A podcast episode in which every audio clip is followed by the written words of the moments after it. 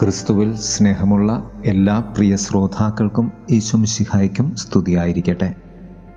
തിരുസഭ മാതാവ് ഇന്ന് നമുക്ക് നൽകിയിരിക്കുന്ന വചനധ്യാനം മത്തയുടെ സുവിശേഷം പതിനൊന്നാം അധ്യായം ഇരുപത്തി അഞ്ച് മുതൽ ഇരുപത്തി ഏഴ് വരെയുള്ള വാക്യങ്ങളാണ്. ത്രിയേക ദൈവത്തിന്റെ പരസ്നേഹ സ്തുതിയാണ് ഈ വചന ഭാഗം മൂന്ന് വാക്യങ്ങൾ മാത്രമാണ് സുവിശേഷം.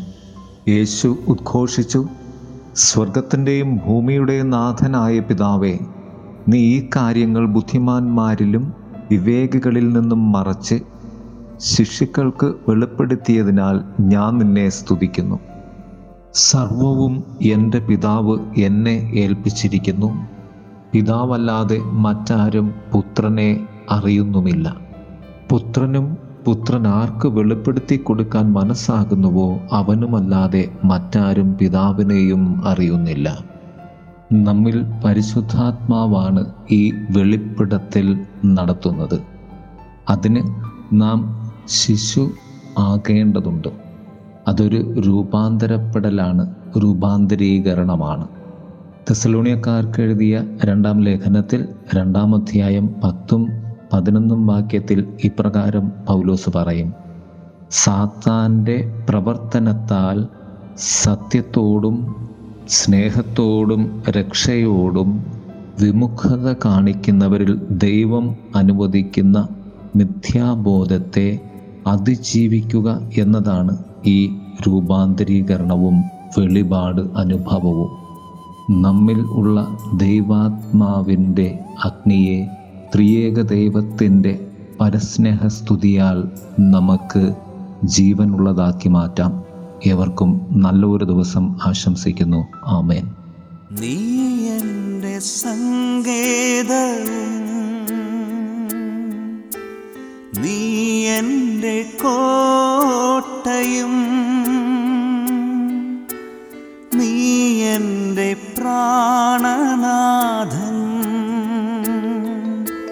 നീ എൻ ദൈവം.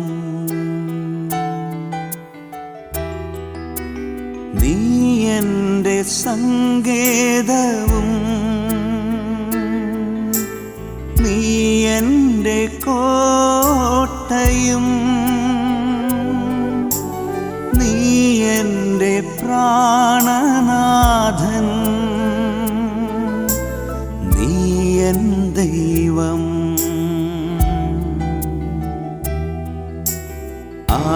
ആരാധിക്കും ഞാൻ പൂർണ ഹൃദയമോടെ തേടും നിൻമുഖം ജീവകാലമെല്ലാം. സേവിച്ചിടും ഞാനൻ സർവവുമായി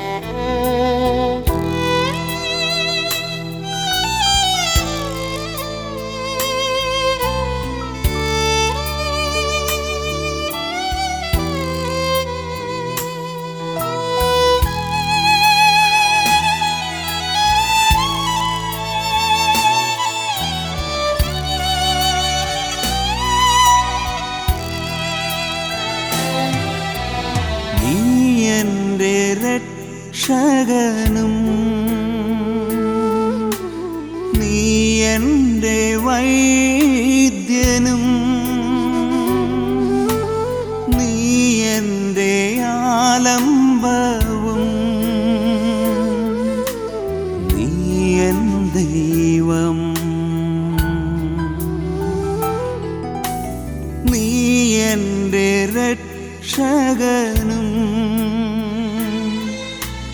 നീ എന്റെ വൈദ്യനും. നീ എന്റെ ആലംബവും നീ എൻ ദൈവം. ആരാധിക്കും ഞാൻ പൂർണ ഹൃദയമോടേ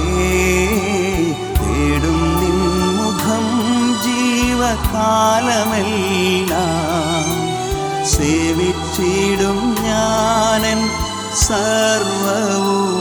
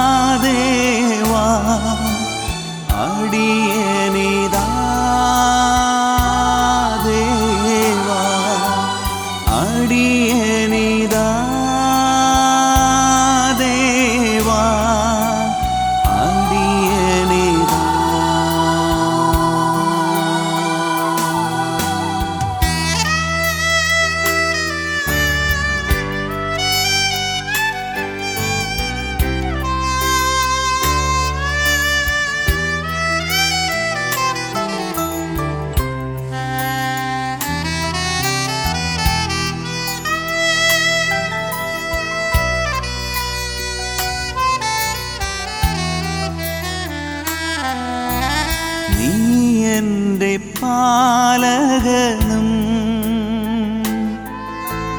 നീ എന്റെ ആശ്വാസവും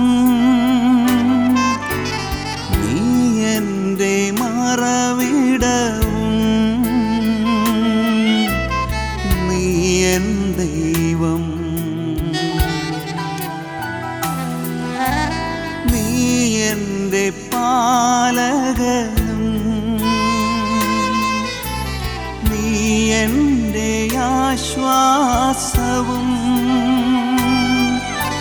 നീ എന്റെ മറവിടവും. നീ എൻ ദൈവം. ആരാധിക്കും ഞാൻ പൂർണ ഹൃദയമോടെ തേടും മുഖം ജീവകാലമെല്ലാം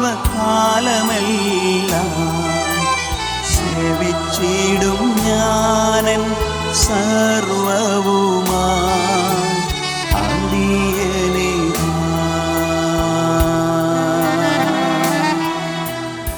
ആരാധിക്കും ഞാൻ പൂർണ ഹൃദയമോടെ തേടും നിൻ മുഖം ജീവകാലമെല്ലാം